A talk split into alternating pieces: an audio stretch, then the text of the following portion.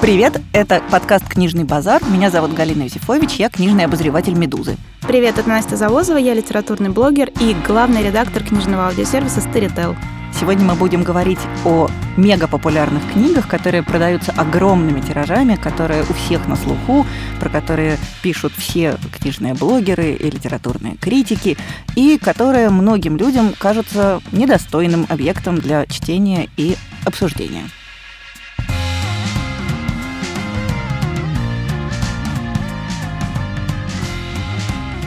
Я хочу сказать очень важную для меня вещь, которая почему-то плохо заходит так в среднем, в среднем по больнице. Я э, считаю, что чтение это для удовольствия. И вот эта мысль, которая всегда страшно травмирует, особенно она травмирует родителей. То есть, когда я, например, э, веду детский книжный клуб, и там ко мне обязательно в какой-то момент наступает черный день, когда ко мне подходит какая-нибудь мама и говорит, вы знаете, что-то вот он так вот легко прочитал ту книгу, которую вы ему рекомендовали. Мне кажется, что-то тут не так. По-моему, он даже получает от этого удовольствие, черт побери. No pain, no game, просто. Абсолютно, да. И вот я как раз сейчас только что дочитала забавную книжку под названием «Это неприлично», которая рассказывает про э, жизнь в викторианскую эпоху, такую телесную жизнь в викторианскую эпоху. И э, основной посыл состоит в том, что ни в коем случае нельзя получать удовольствие от того, что ты делаешь. То есть нельзя одеваться так, чтобы тебе было удобно, потому что это свидетельствует о распущенности. Нельзя вести себя непосредственно, потому что это означает, опять же, что ты легкодоступна. А уж если ты, не дай бог, демонстрируешь признаки увлеченности объектом противоположного пола, то это просто все уже буквально клеймо ставить некуда. Ни в коем случае нельзя получать от этого удовольствие. Ну, уж про секс мы будем просто молчать. Ну, как бы тут все падшая женщина просто. Да, то есть если ты показала, позволила мужу заподозрить, что тебе нравится секс, ну, он должен, как порядочный человек, он просто должен с тобой развестись в ту же секунду. Вот с чтением, на самом деле, у нас происходит что-то очень похожее. Если ты получаешь удовольствие от чтения, то, скорее всего, ты делаешь это неправильно. И вот, собственно говоря, наша ключевая задача состоит в том, чтобы рассказать и рассказывать о том, как можно читать книжки, получать от этого удовольствие и не испытывать по этому поводу ни малейшего стеснения. Я сейчас читаю книжку э, «Миф о красоте». «Миф красоты», не знаю, как он, не помню, как он переведен на русский. Наоми Вульф, известная «Миф такая, о красоте». Э, известная такая феминистическая книжка, где Вульф в том числе сравнивает э, людей, которые сидят на диете, с некоторым культом. Что якобы, когда человек садится на диету, он отрицает собственное «я» ради вот этого вот группового одобрения, что значит, э, я не могу принять свое тело, там, не знаю, со всеми растяжками, потому что вот у меня есть группа, которая постоянно напоминает мне о некотором духовном идеале. И когда я, значит, похудел и влез в какие-то в джинсы на 10 размеров меньше, это вот, значит, сродни какому-то вот религиозному экстазу. И мне кажется, что с книгами вот то же самое. Здесь ни в коем случае нельзя получать удовольствие от чтения. А чтение нужно получать, я не знаю, какое-нибудь э, просвещение, тебя обязательно... Должно быть больно. Да, надо, как-то говорят, книга заставила меня задуматься. Сразу представляешь, Эта такой... книга учит меня автор хотел сказать нам. И все мы видим, что это какие-то школьные вообще формулы, что вот сейчас человек такой оп, и перейдет к написанию сочинения, что Иван Сергеевич Тургенев, великий русский писатель, в таком-то году, короче, там это вот это все, и власть Чистогана, вот это, ну, что-нибудь такое. А, у меня есть подруга, с которой мы разговариваем о книжках примерно так. Мне так понравилось, боже мой, просто офигенно, да, да, а вот он, а, а он, а она, она. И мы обсуждаем так совершенно э, серьезные какие-то большие книжки. Не знаю, мне сложно представить, чтобы мы садились с каким-то хорошим знакомым и говорили, М, ты знаешь, вот потрясающая аллюзия вот была в, в 20 главе на современную ситуацию с борьбой агностицизма и трансцендентального единства перцепции. Такой думаешь, господи, что? Я видела людей, которые так делают, и я совершенно не готова сказать, что они делают это неправильно. Они тоже все правильно делают. Но для того, чтобы попасть в эту точку, они проделали длинный осознанный путь. Им там хорошо. Не для знаю, них такое удовольствие. Мне сложно представить, чтобы люди вот реально сидели и на серьезных щах с удовольствием говорили, давайте обсудим музыку минимализма и книги о музыке минимализма. Мне кажется, что вот в этом есть все равно какое-то позерство, что когда ты один со своим друганом сидишь в труселях и в майке, ты не будешь с ним говорить, что-то там Сидели мы на хате с одним парнишей и не сошлись с ним во мнениях по поводу Ницше. Ну вот как-то нет, когда ты сидишь на хате с парнишей, ты тоже обсуждаешь э, Лиану Мариарти или Ницше, но обсуждаешь Ницше так, что, о, чувак, загнул-то, господи, ты посмотри. Не знаю, я не верю в то, что люди вот сидят и на, и на, на полном серьезе говорят, м-м, давайте про про закат Европы сейчас. Ну, не знаю, может, есть такие люди, но я не представляю, сколько надо выпить тогда, вот честно. Нет, они есть, они это даже могут делать совершенно в сухую. Другое дело, что это на самом-то деле, это другой тип книжного удовольствия. Я вот, например, считаю, что книжное удовольствие бывает очень разным. У нас просто считается, что одни книжные удовольствия – это хорошо, а другие книжные удовольствия – это очень стыдно. Точно так же, как считается, что принародно поедать салат, если ты нимфа хрупкая, это очень одобряемое поведение. А принародно прийти и заказать себе клер сыр его сожрать, это очень неодобряемо. Гамбургер еще так, чтобы да. измазаться. Так, да, это просто ужасно. Это буквально просто... попрание всех правил. Вот у нас... Э, Позорище. Да, вот мы собираемся попирать правила и разговаривать про книжки, про которые э, в высокоинтеллектуальном мире разговаривать считается неприлично. Удовольствие, понятно, можно получить удовольствие от чтения там Аристотеля в оригинале, можно получить удовольствие от чтения можно. Донцовой, да. Но мне кажется, что именно говорение о книгах э, очень многих отталкивает. А на самом деле говорить про книжки это совершенно жизненная необходимость, потому что а, очередные британские ученые установили, что современный человек младше 40 примерно лет за один день совершает порядка 1200 коммуникативных контактов. Для сравнения, во времена моего детства коммуникативных контактов в день совершалось порядка сотни. То есть сегодня мы все живем в пространстве коммуникации, а книга по определению занятие довольно одинокое. То есть человек сидит с книгой сам себе в одиночестве. И если он не имеет легальной возможности вынести эту книгу в пространство коммуникации, причем в таком виде, чтобы ему от этого было хорошо, чувствует себя одиноко, он оказывается изолирован от мира, потому что как устроено там, не знаю, клипы или мемасики. Человек их немедленно посылает другому, и они вместе ржут. Вот э, мне кажется, что очень важно, чтобы книжка стала тоже таким объектом, который ты посылаешь другу, и над ним вы вместе ржете, плачете или говорите, ну вообще, а тут она такая, а вот что она-то, она-то что дура. Вот, э, и для меня кажется, что такой разговор о книге на самом деле является главным и продуктивным.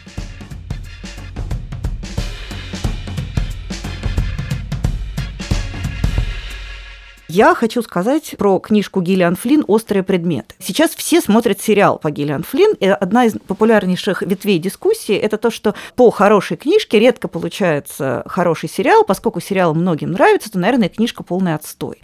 Вот я э, уже замаялась, я как э, бродячий проповедник хожу по комментариям в Фейсбуке и всем говорю, окститесь, люди, смиряйтесь и покоряйтесь, ибо с нами Бог. Гиллиан Флинн «Острые предметы» – это невероятной мощи детектив. Я, честно скажу, скажу, что я просмотрела от сериала половину одной серии, там все время клубился какой-то туман, было очень мрачно, и вообще ничего не происходило. То есть я поняла, что люди, которые смотрят этот сериал, это высокодуховные эстеты, которые способны полчаса у Тарковского смотреть, как вода течет. Не, ну вообще же это очень популярно. А книга-то лучше? Что, какая экранизация? А книга-то лучше. А ну, книга-то лучше. Нет, вот я считаю, вот что в вот... данном случае книга очень сильно лучше. Потому что Гиллиан Флинн удивительный автор, который ухитряется одновременно делать три вещи. Она нагнетает макабр, она нагнетает страшность и ощущение такого давящего со всех сторон сжимающегося мира. Она в этом мире рассказывает потрясающе захватывающую, динамичнейшую историю, где у тебя не будет полчаса туман клубиться.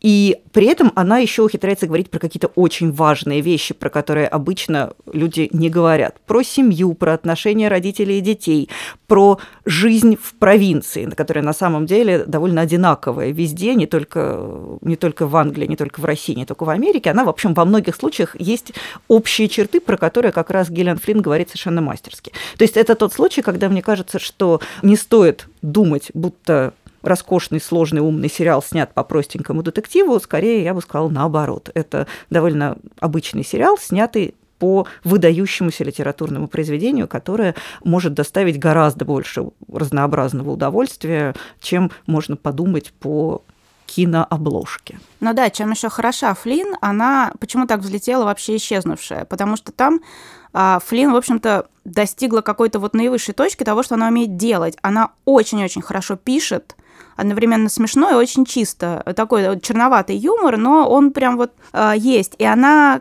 очень хорошее качество текста совместила с невероятной интригой. И реально просто возник вопрос, а что, так можно было? То есть массовая литература нам всегда представляется тем, что написано, не знаю, на коленке с ошибками и какой-то левой ногой, и здесь внезапно появляется человек, который, в общем-то, делает массовую литературу, какую не сделает э, какой-то серьезный писатель, потому что, ну, может быть, не знаю, условный Франзен может написать крутой роман про американскую семью, но сможет ли он вот так вот закрутить интригу и сделать так же смешно? Ну ладно, не трогайте моего Франзена. Франзен может. У ну... него история с украденной ядерной боеголовкой в последнем его романе «Безгрешность», мне кажется, вполне сопоставим. Но другое дело, что мы действительно не ждем от романа, который называется «Детектив», и который стоит угу. на полке с детективами, мы не ждем такого уровня письма. Я, в свою очередь, хочу рассказать тоже про бестселлер, который у нас пока еще не стал бестселлером, но я уверена, что он им будет, потому что по этой книге снят фильм, который уже вышел на экраны. Это роман Бельканта американской писательницы Энн Пэтчет. Это самая известная книга на Западе, она продалась невероятно. И вот сейчас по ней сняли фильм э, не с кем-нибудь, а с Джулианой Мур. И на радостях у нас переиздали. Да, и на радостях у нас наконец переиздали эту книгу, которая была каким-то пиратским образом издана в начале, по-моему, 2000-х, если я не ошибаюсь, с обложкой, с жуткой какой-то женщиной, которой к голове представлен пистолет. Все это называлось «Заложники». В общем, если смотреть на обложку, то никогда не угадаешь, там скрывается называется, в общем-то, очень достойный роман.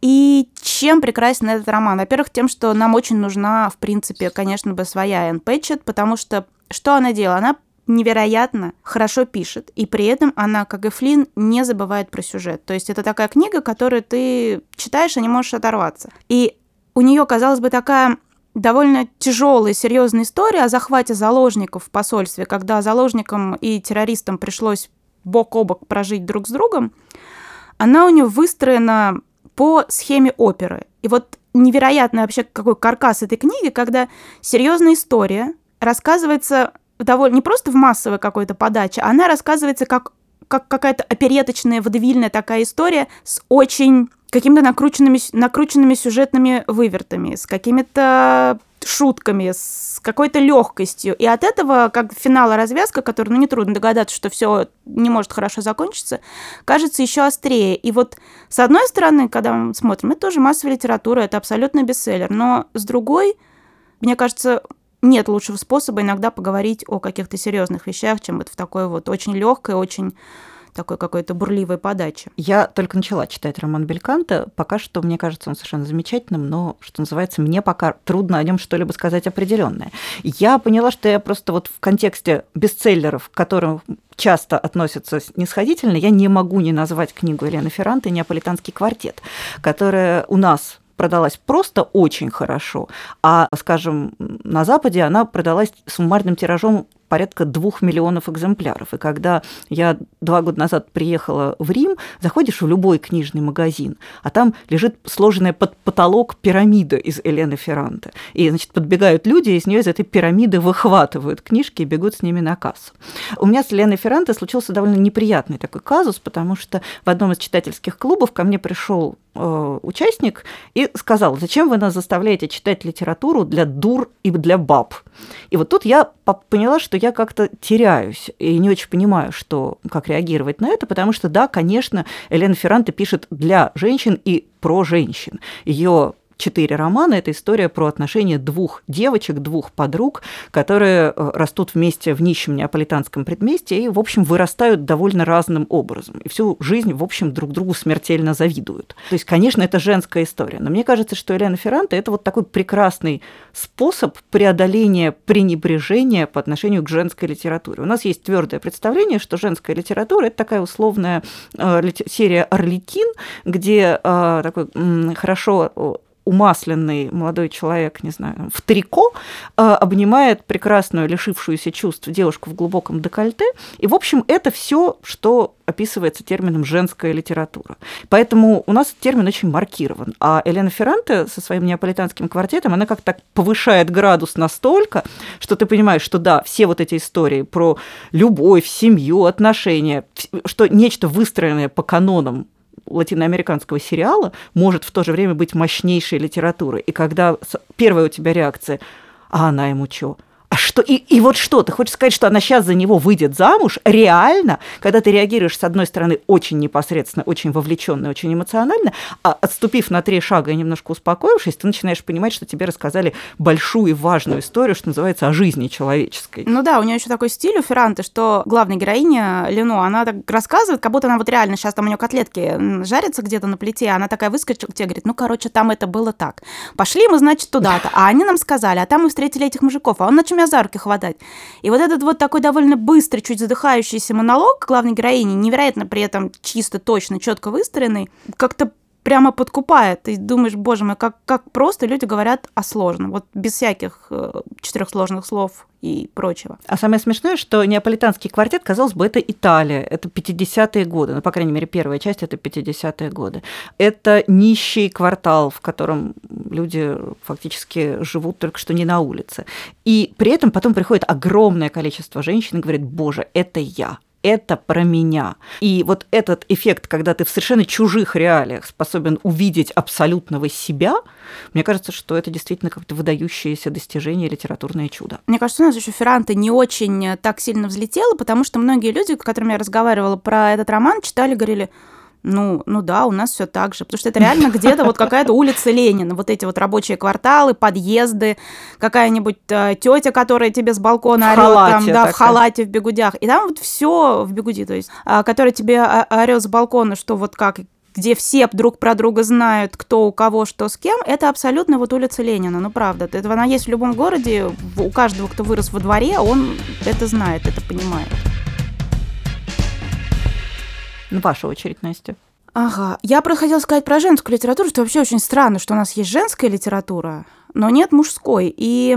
На самом деле есть. Но она не называется мужская литература. Да, конечно. При этом вот когда в литературе э, написанной женщине начинает хоть как-то исследоваться какая-то женская сексуальность, это сразу перерастает жанр любовных романов. При этом, не знаю, тот же Пол Остер в романе 4321 подробно рассказывает, как он открывает для себя секс, и это не считается почему-то романчиком... Мужским романом. Мужским рома романом для подростков, каким-то пособием, не знаю. Там... Или в Метроленде Джулиана Барнса, где то же самое, где та же самая тема про то, как юноша фактически обнаруживает, что на свете есть девушки, и их можно потрогать. Да, но мы вряд ли на этой обложке будет нарисован голый мальчик, э, не знаю, там хорошенький, подретушированный. А вот на женском романе даже вполне серьезно. Это был, была какая-то статья на сайте Millions, что как женский роман, автор женщина, так обязательно обрезанная голова, женское туловище или женщина, которая стоит затылком э, к фотографу. Вот как-то не ждешь, что голый мужской торс будет на серьезной книге, а голый женский торс на, на серьезной книге вполне какая-нибудь обрубленная женщина, женщина без глаз, без головы, без, без рук, без ног, пожалуйста. Но, кстати, на сайте э, мой источник мудрости, сайт Лабиринт, там как раз обсуждались обложки Елены Ферранте. Там какой-то э, мужчина незадачливый купил и очень был недоволен. Говорит, что почему это было совершенно не маркировано как литература для баб. Я же себе купила, а оказалось, почему не могли нормальную телку нарисовать, чтобы все сразу поняли. То есть, а вот зачем ему нужна была нормальная телка на обложке? Сразу возникает какие-то... Ну, просто чтобы он понял. Знаете, вот в Лужковское время э, я слышала, как один э, архитектор объяснял, он говорил, вот приходит ко мне застройщик и говорит, я хочу башенку, а ему, ты ему говоришь, не надо башенку. Он говорит, а как люди узнают, что у меня дом элитный? Вот, а как люди узнают, что это роман женский, если на нем телку не Вот, нарисовать? извините, мне это довольно странно. Мне как-то все не складывается с Филиппом Ротом, но, может быть, если на обложку голого мужика, помоложе и такого вот, знаете, розовенького. Может, что и сложится, может, что получится. Ну, я очень люблю Филиппа Рота. Мне я, кажется, не могу, голод... я не могу, мне кажется, он такой занудный. Вот он этот... противный. Ну, Лирический герой очень противный, но это совершенно не означает, что книжки плохие. Мы же не обязаны читать Нет, только это понятно. Я здесь как мисс Марпл, вот этот вот дорогой Десмонд. Ну, неужели все твои герои должны быть такими неприятными? Я вот не могу. Вот это Филипп Рот, я как говорю, господи боже, да я в метро выйду, а там все, все его герои просто стоят. Но мы говорили о наоборот, веселым, привлекательным и увлекательным. Да, я не помню, моя очередь или да, ваша? ваша очередь. А, вот, я несколько лет назад прочитала книжку, которая меня просто поразила до глубины души. Она считается такой классикой женской трэш-литературы. При этом, когда я ее прочитала, мне было очень плохо, потому что если это трэш-литература, которая оставляет так себя все переворачивает, то, ну, я не знаю тогда, это, мне кажется, это было сделано довольно пристрастно.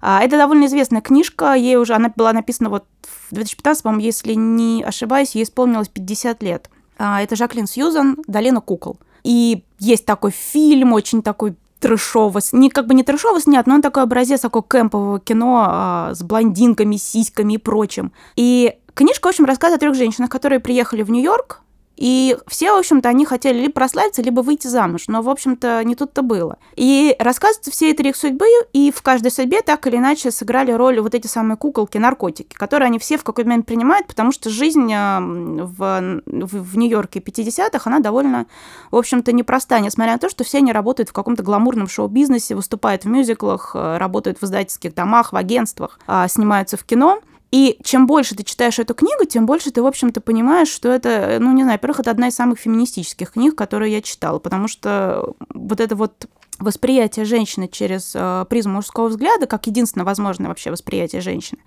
оно там отображено просто вот в какой-то совершенно безжалостности. И мало того, что книжки нет никакого хэппи-энда, простите за спойлер, она кончается просто не то чтобы плохо, а она кончается очень реально. И вот этого ты не ждешь от книги, которую ты брал почитать, ну, так вот, что-то там болел, взял. И я с тех пор невероятно ее всем советую. Вот не смотреть на эту розовую обложку с блондинками, не читать про то, что это классика трэш-лита, она прожила 50 лет и от этого не устарела. Некоторые серьезные, казалось бы, произведения уже устаревают. Немножечко мы видим, как устаревает литература больших белых мужчин. А вот эта книжка, она прям, прям выжила, и я советую к ней относиться ну вот точно не как к проходной масухе. А я тогда в завершение скажу э, про книжку, которую, скорее всего, можно атрибутировать как мужскую, потому что э, у нас вообще считается, что фантастику читают мужики. И в значительной степени это правда. То есть действительно считается, что э, женщины ничего не понимают в ракетном топливе, соответственно, им там не место. И то есть действительно это вот то место, где процветает некоторая такая дискриминация в обратную сторону. То есть считается, что женщина, читающая фантастику, это не женщина, либо это не фантастика. Вот, я хочу сказать про фантастический роман Ричарда Моргана «Черный человек». У нас внезапно вспомнили про Ричарда Моргана и полюбили его с недетской силой, потому что, опять-таки, из-за сериала, снятого по его предыдущему роману «Видоизмененный углерод». А «Черный человек», мне кажется, это гораздо более сильная текст как текст, это потрясающей мощности детектив, помещенный в довольно специфический антураж будущего. Причем одновременно э, будущее выглядит совершенно реалистичным, потому что, собственно говоря, в нем случилось все то, что уже начинает случаться сегодня. Например, там появляются генно-модифицированные люди. А, эти модификации несут э, в себе определенное проблемы. То есть эти люди не совсем люди. Иногда их дискриминируют, иногда их эксплуатируют. В, в этом мире реализовались две тенденции. Одна к крайней ультраконсервативности, другая, наоборот, к ультралиберализму. Они сосуществуют параллельно, но изолированно. И в этом мире происходит, разворачивается довольно жесткий детектив с убийствами, перестрелками, похищениями, охотой на маньяка. То есть все, что мы любим, но только оно размещено в очень странном антураже. Мне кажется, что это вообще прекрасный пример кроссовера, когда текст живет одновременно в двух жанрах. То есть, э, когда книжку можно с тем же успехом поставить в раздел детективов и в раздел фантастики. Это действительно потрясающе увлекательное, динамичное чтение, которое, что называется, внутри больше, чем снаружи. Я, когда его читала, я его прочитала как-то невероятно, с невероятной скоростью, потому что очень хотелось же все-таки узнать, кто же в конце концов убийца. А потом я посмотрела на книжку в бумаге, потому что читала я, конечно, в электронном виде. И гляжу, 800 страниц. Думаю, ничего себе, за два-то дня не отрывая, не, не, буквально не, не приходя в сознание. То есть действительно это текст, который можно рассматривать по-разному, как такую увлекательную прикладную футурологию, и как э, мощнейший триллер, и в том и другом качестве он работает совершенно потрясающе. Очень вам советую обратить на него внимание. Ну а почему тетькам? Тетькам-то его нельзя читать? Или мы не поймем, с какой стороны к бластеру подходить? На почему мой вообще взгляд, вот это вот? Теткам читать можно и должно, потому что, во-первых, там еще такой страшно маскулинный секси-герой, который просто вот все девушки должны должны его любить. Он специально таким придуман, потому что он генно-модифицированный альфа-самец, разумеется. А вот нас учат, что ГМО – это очень вредно. А вот видите, иногда бывают прекрасные побочные последствия. Ну, на самом деле, там с этими генно-модифицированными альфа-самцами тоже, конечно, не очень хорошо в их обществе. Да, ну скучно, наверное. Нет, не, не чуть. Не скучно, но несколько норм, нервно. Норм есть, есть чем заняться. Да, есть чем заняться, но немножко нервно. А, нет, просто это книжка, которая маркирована как мужская. То есть там считается, на, на обложке На обложке еще... там нарисован кто-то фото с пистолетом, конечно да, же. в стальных чтобы... трусах, вот ну, это все Примерно, да. То есть для того, чтобы никто, не дай бог, не заподозрил, что это на самом деле очень мощный текст, совершенно не относящийся к категории такой вот трэшовой фантастики. Ну, не знаю, мне еще кажется, что вот эти обложки это как оградка такая, что там, не знаю, дальше женщинам вход воспрещен или для мужчинам, мужчинам вход воспрещен, детям вход да, воспрещен. На какие-нибудь такие вот, как посмотришь на какую-нибудь секцию женской литературы, там все бело-розовое. Даже если книжка серьезная, все равно все бело-розовое. Вот это вот зачем непонятно. Но это нужно делают. маркетологам понятно, как они узнают, что у них дома элитный, если башенки нет. Ну, тогда уже под конец я хочу поговорить э, за Дэна Брауна. Я вот знаю, Галя, вы его не любите. Да, в этом месте мы обычно начинаем искрить. Я не люблю ну, Дэна Брауна. Не знаю, я считаю, что Дэн Браун... Во-первых, я его, если честно, нежно люблю и жду каждую книжку и прям покупаю, плачу за нее деньги. Хотя вот помню, что роман «Инферно» меня поразил до глубины души, как филолога, человека знакомого с академическим миром, когда там у него чувак приезжает на конференцию по Данте, а там собрались реально все Данте-веды. Просто какие-то мега заслуженные, увешанные там степенями, и он такой говорит, Реально.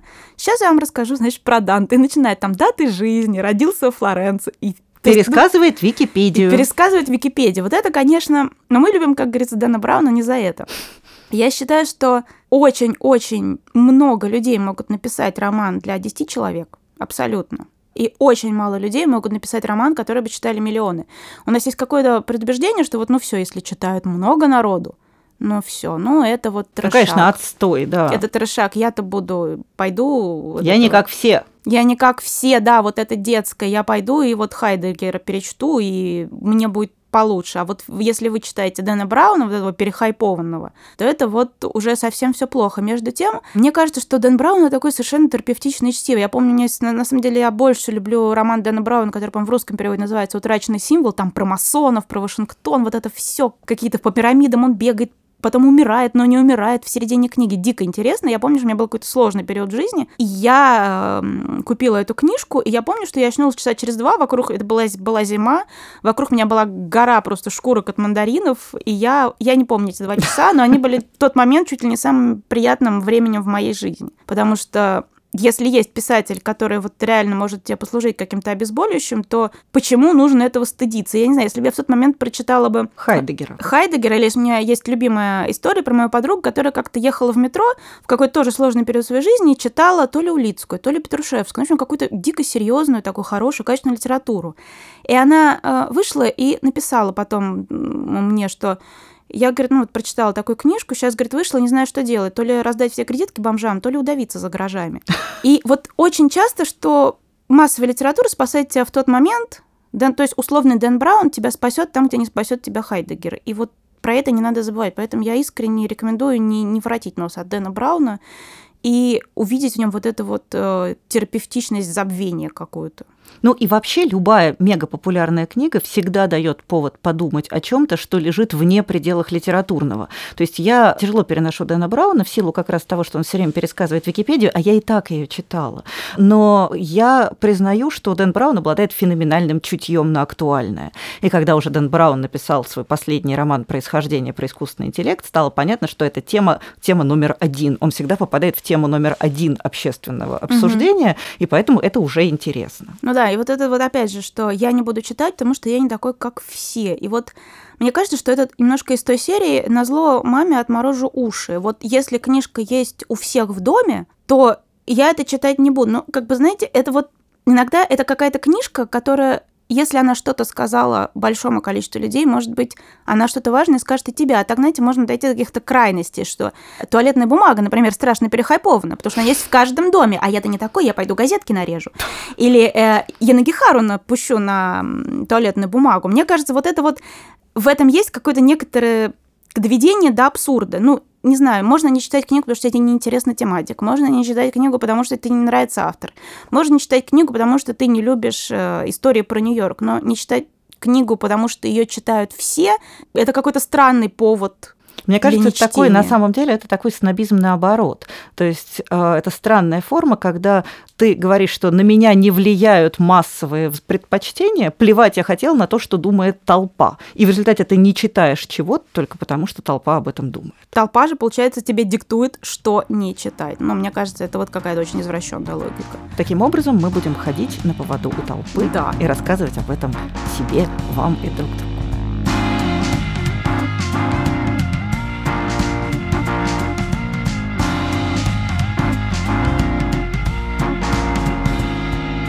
Это был подкаст «Книжный базар». Я Галя Юзефович. Я Настя Завозова. До встречи через неделю.